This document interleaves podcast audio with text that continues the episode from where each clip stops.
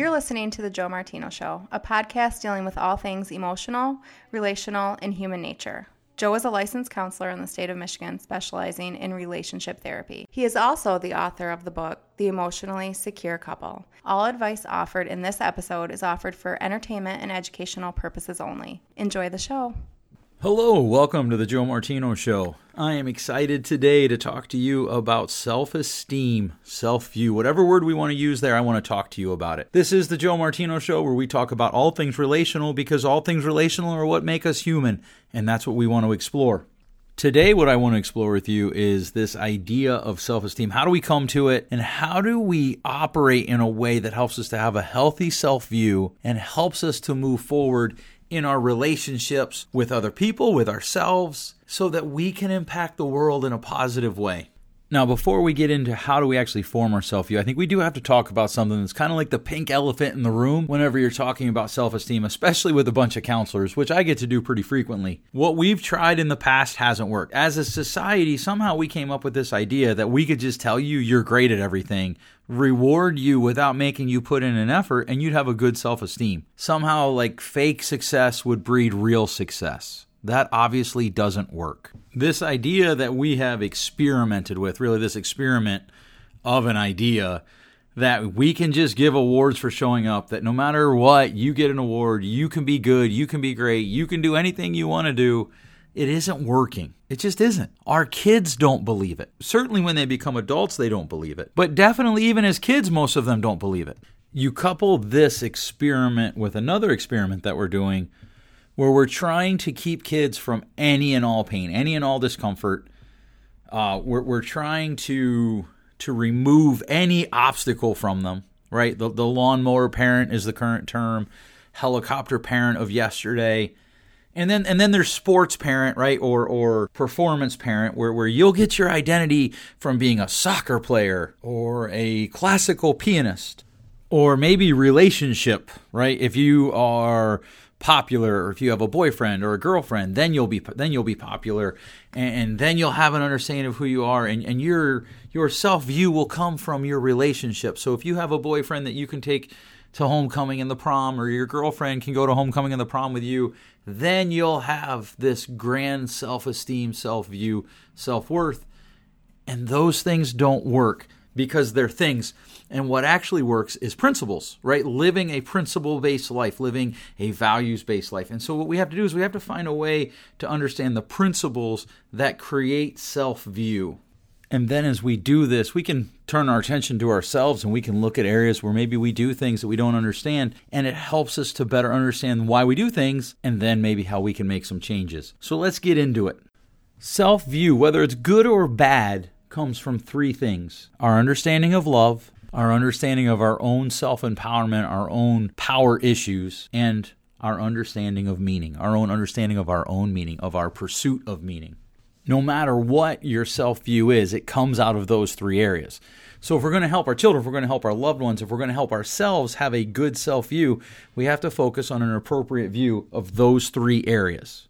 So let's start with love. First of all, love, how we understand love. Certainly, it comes from our family of origin system, right? So if you come from a system where love was a legis a legislator, where love was a ledger, you're likely to carry that into adulthood, and the part of you that wrestles with the questions that, that are answered here Am I lovable? Am I worthy of love? Why am I lovable? Why am I worthy of love? is going to tend to work out of a ledger. You're going to keep a scorecard. And if the scorecard's right, then you'll feel like you're loved, except we can never quite get the scorecard to work. No matter what, it doesn't actually satisfy and take us to a place where we feel loved. And our loved ones tend to feel it as well. They tend to feel like maybe we dole out love based on a ledger. And so if you draw like a, if you think about yourself as the center of a bullseye, you are the bullseye, right? And then each concentric circle going out, if we start with questions of love, why am I lovable? Am I lovable? You know, those types of questions, then we start to ask ourselves, well, what happens if I don't make the standard?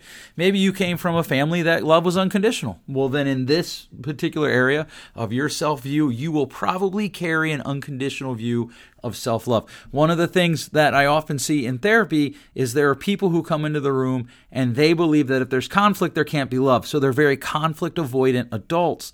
And anytime there is conflict, they feel like they have to manage the other person's emotions. And so they tend to ha- have a poor self view if they can't manage someone else's emotions. Well, that's uh, like a recipe for a lot of trouble because I can't manage anyone else's emotions. They're totally responsible for their own. Maybe you grew up with absent parents. If you grew up with absent parents, alcoholic parents, you probably fear abandonment as an adult. Your spouse probably can't win because no matter what they do, it pushes you up against feeling abandoned. Because the thing that you crave the most, which we're going to talk about in power and meaning, is intimacy, intimate relationships. But they come at the expense of vulnerability. And we pretty much determine how vulnerable we're going to be based on how we answer the love uh, questions about our self identity. Right? There are people who are constantly living their lives because I meet them every day. They are constantly living their lives based on this idea of if my spouse actually knew what was going on, if Dave actually knew what was going on in my head, it was going on in my mind, he wouldn't love me. If Renee actually knew me, she wouldn't love me. If she really knew the real me, like there's some sort of shadow me running around, she wouldn't love me. And so what happens is is our self-view uh, starts to say there's something fundamentally wrong with me. Because cuz love hurts, right? And when the trouble here is love does hurt. One of my friends and I've quoted him numerous times, he says that to love someone is to invite pain. To love anything is to invite pain. We had a dog named Sam for 18 years. She was the most ornery dog you'd ever meet. She bit my daughter one time. She was very food possessive. Uh, we we worked around that we worked around all of her orneriness. When, when I first saw her, I'll never forget it. She was just this little puppy. She had some sort of skin disease. She was at the pound. I picked her up and she licked me. The day we had to take her to the vet to put her down, I wept like a baby. It was painful because I loved a dog.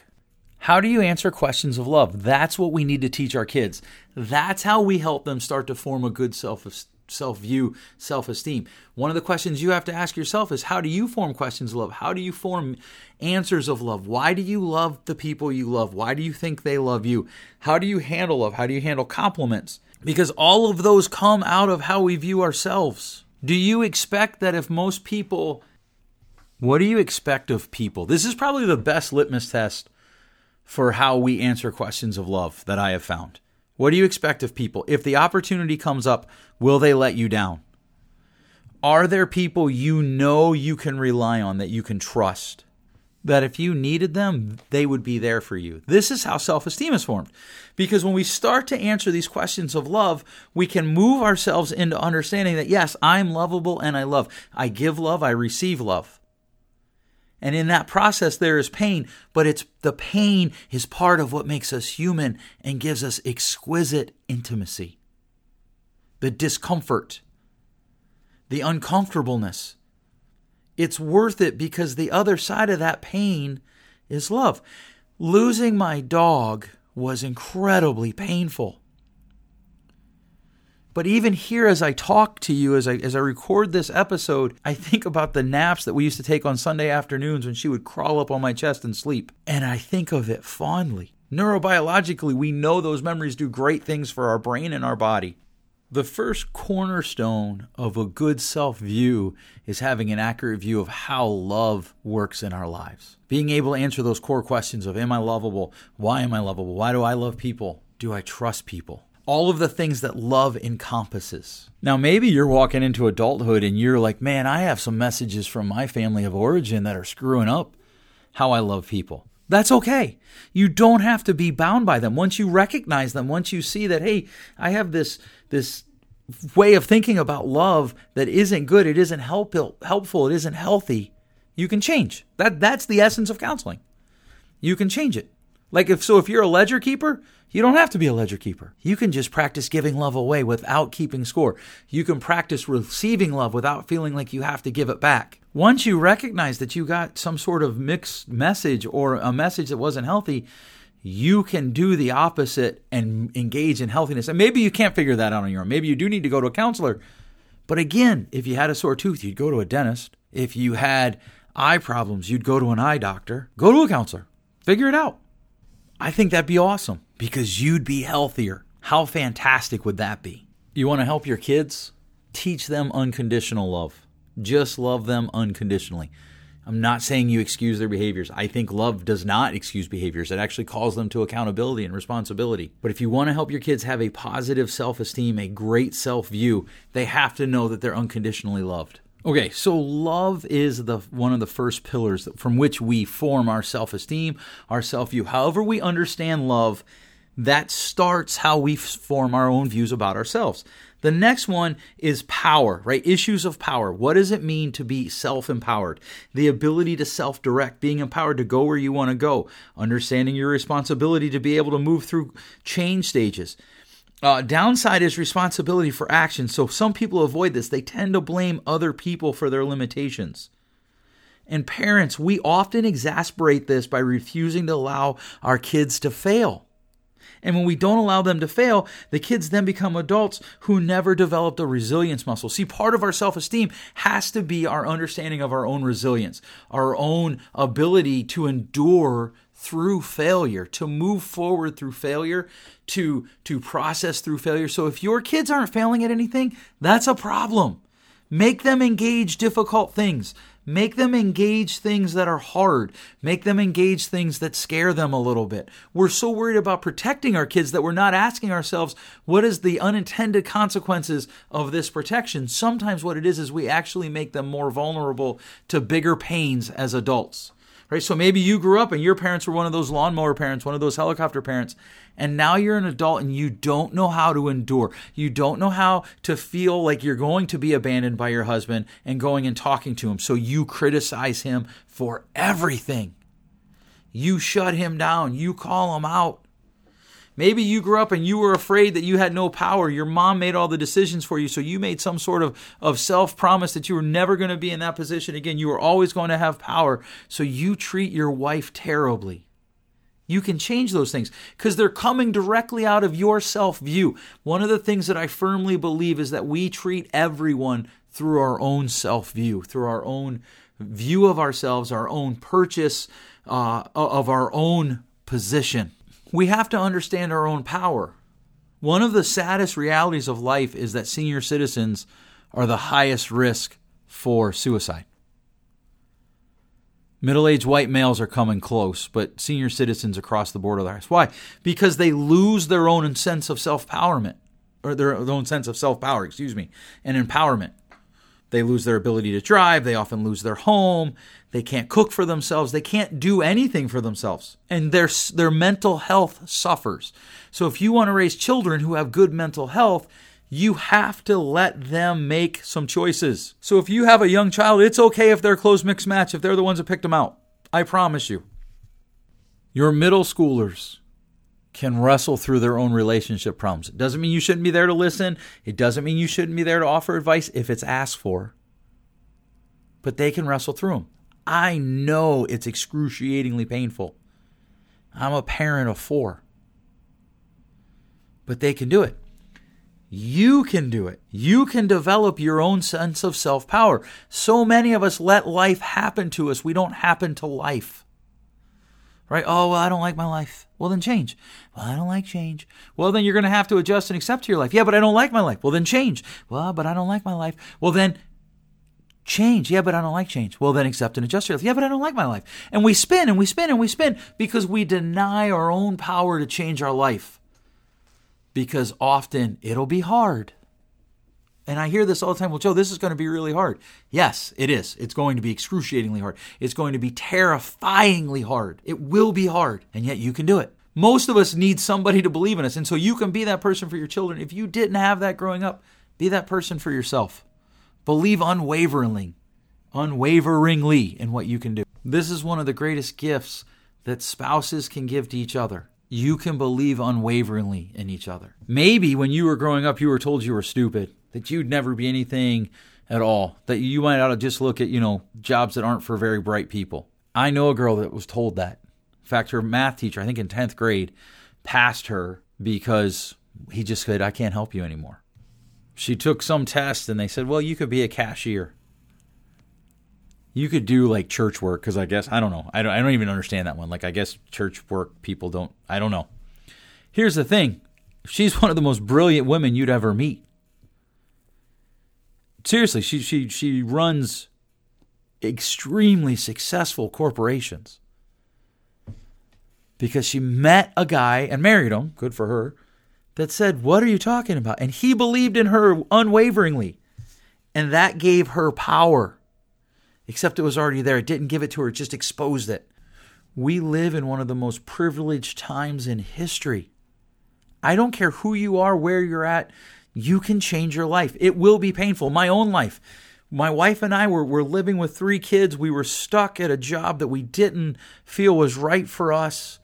We had to go back to school. So I did. I went back to graduate school. I took a full course load. I worked three jobs. And we still made our family a priority because she unwaveringly believed in me. Once you have the issues of love answered, you have to answer your own issues of power. Do I like my life? What do I like about it? What don't I like about it? What could I change? What's something small and simple that you could change today about your life? You don't like your job? Go find one job that you're going to apply to in the next week that you might like. Go join a networking site. I don't know. I hear about people getting jobs on LinkedIn. I don't understand that because LinkedIn, I don't know. If you like LinkedIn, write in and let me know why. But you can change your life. You have power. Unless somebody's doing something illegal to you, like kidnapping you, you have power and you have to live out of it. The better you understand your own issues of power, right? Like there are things that I can't do that I'm not good at. Now, I can work to get better at them. I can delegate them. I could just not do them. I need to build a thing for my dogs. I'm not overly good at construction. I know a guy that is. So we worked it out. He's going to come to my house. I'm going to get the, the tools. I have the tools. I'm going to get the equipment, like the wood and whatnot, and we're going to build it. And by that, I'm going to build it, and he's going to watch. He's going to show me, okay, do this, do that, and he's going to help me. He's going to lend his experience to me. I'm utilizing my power to better understand myself to engage the things that kind of scare me, to be honest with you, because I'm not very good at them. And I don't like not being very good at something. So I got to engage it. That's how I build up my power. That's how I build up my own self power. This is why the circle square that I talked about is so important. Because whatever on my circle, I have the power to control because it's totally in my circle. Whatever on my square, I don't because it's someone else's circle. It's their behavior, their reaction, their response so I don't have to manage it. And so I can let it go. And that actually frees me up to live out of the power that I have to direct my own life. So maybe you don't like people. Maybe you don't like being around people. So you could maybe plan to go to one party, go to one event where there will be people, a networking event, a poetry reading event. I don't know, something. Go on a date if you're single. Go on a date if you're married with your spouse. Utilize the power that you have. Let your kids run. Teach your kids their power. I actually teach my kids to argue with me. And I got to be honest with you, there are days that I wish I didn't. But I want them to know how to argue to because someday they're going to have a job and they're going to need to negotiate a salary. Someday they're going to be entrepreneurs. Some of them, one of them will be. And they're going to have to know how to negotiate. They're going to have to know how to negotiate a lease with a landlord, know, know, how to negotiate uh, business deals. That starts with them understanding their own self worth, that they're constantly loved, regardless of success or failure, they're constantly loved, and that they have the power to do things. They also have the power to get back up after a failure. This is one of the most key components of a healthy self view. You have the power to get up, you have the power to try again. If you struck out last time, you can get back into the batter's box. And here's the beautiful thing about this the more you do that, the more you develop your, resist- your resilience muscle the more you develop your own self view. Because you know, okay, well, I screwed up. Like one of the most liberating things was the day I realized that my wife loved me because she loved me. I can make mistakes and she's still going to love me. I don't have to earn her love. She's freely giving it to me. That helps me understand my own self power.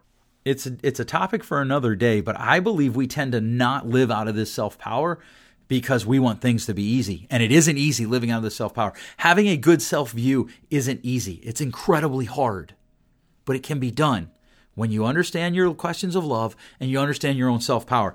The third thing is meaning, issues of meaning. This comes after the first two in development because it's very difficult to develop meaning if we don't experience love and develop everything that comes with power. We can't actually do the necessary things to create meaning because meaning comes from making our lives about more than us. That's one of the problems with the you get an award just for showing up movement. We're trying to teach meaning in the exact opposite way that meaning is taught. Meaning comes from commitment, meaning comes from struggle, from overcoming. If we spend all of our time with our children trying to remove obstacles from their lives, what do they have to overcome? If we remove all of their hindrances, what do they have to overcome? If we fight all of their battles, what do they have to overcome? Nothing. And if they have to overcome nothing, they have no meaning. They don't. And I watch people, they come into my room and the most meaningful days of their lives when they were 17 years old, 17 years old on a sports field. And that's not knocking the sport, that's knocking society. Meaning comes from having to work for things. Meaning comes from having to put effort in. Meaning comes from slugging out a relationship and wanting to quit and not quitting and going back and saying, I choose to give you unconditional love. Meaning comes from friendships that are forged in fire. And sometimes that fire is just two people trying to figure out how to get along. It's just two people saying, you know what? We're going to make this work. I'm going to have a life of meaning by making it about more than me. I'm going to spend my life in the service of the world, trying to make the world a better place. And that could be anything. Like, I know a doctor who goes to Haiti every year to give medicine, and that really brings meaning to his life. I know a wealthy entrepreneur who helps fund young, or not even young, he just helps fund entrepreneurs that are just starting out, and that brings meaning to his life. I know a guy that goes and helps a Catholic priests stock a food pantry and they debate theology why they do it. And nobody ever knows it. Anybody who ever gets that food never even knows he's there. But that brings meaning. We have to teach our kids that if they want to have a good self view, they have to have a proper understanding of where meaning comes from. And it doesn't come from sun disease. My grandma used to talk about sun disease, and it's where the sun rises on one hip and traverses across the backside and sets on the other hip.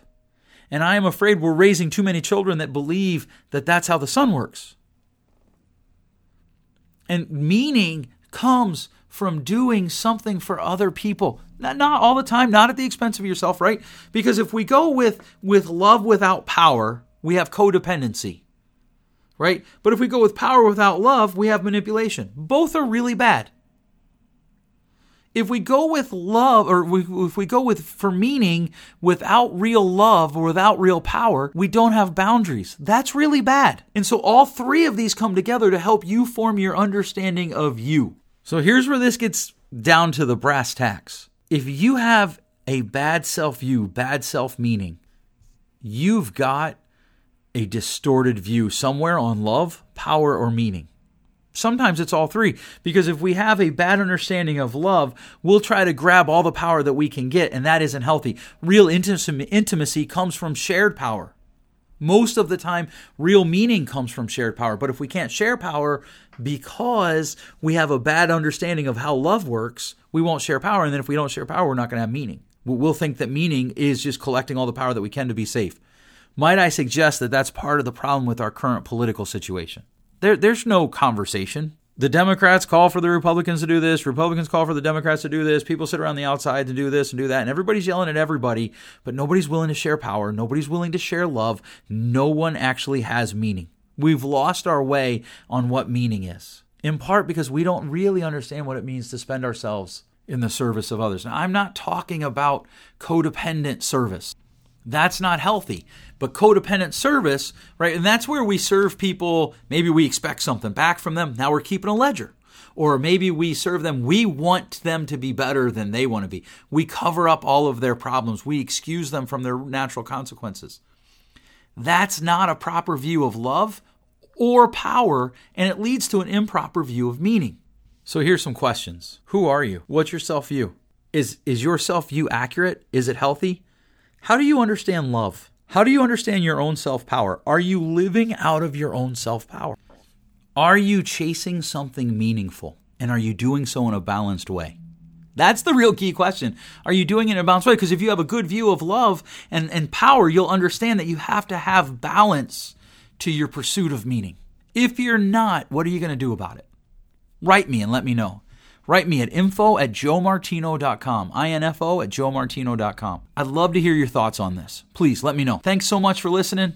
We'll catch you next time. Thanks for listening. If you enjoyed today's show, please share with a friend. Give us a rating on the iTunes store. And if you have a question for a future show, feel free to send us an email at info at joemartino.com. You can also go to joemartino.com and click on the Contact Me page. Until next time, remember change possible.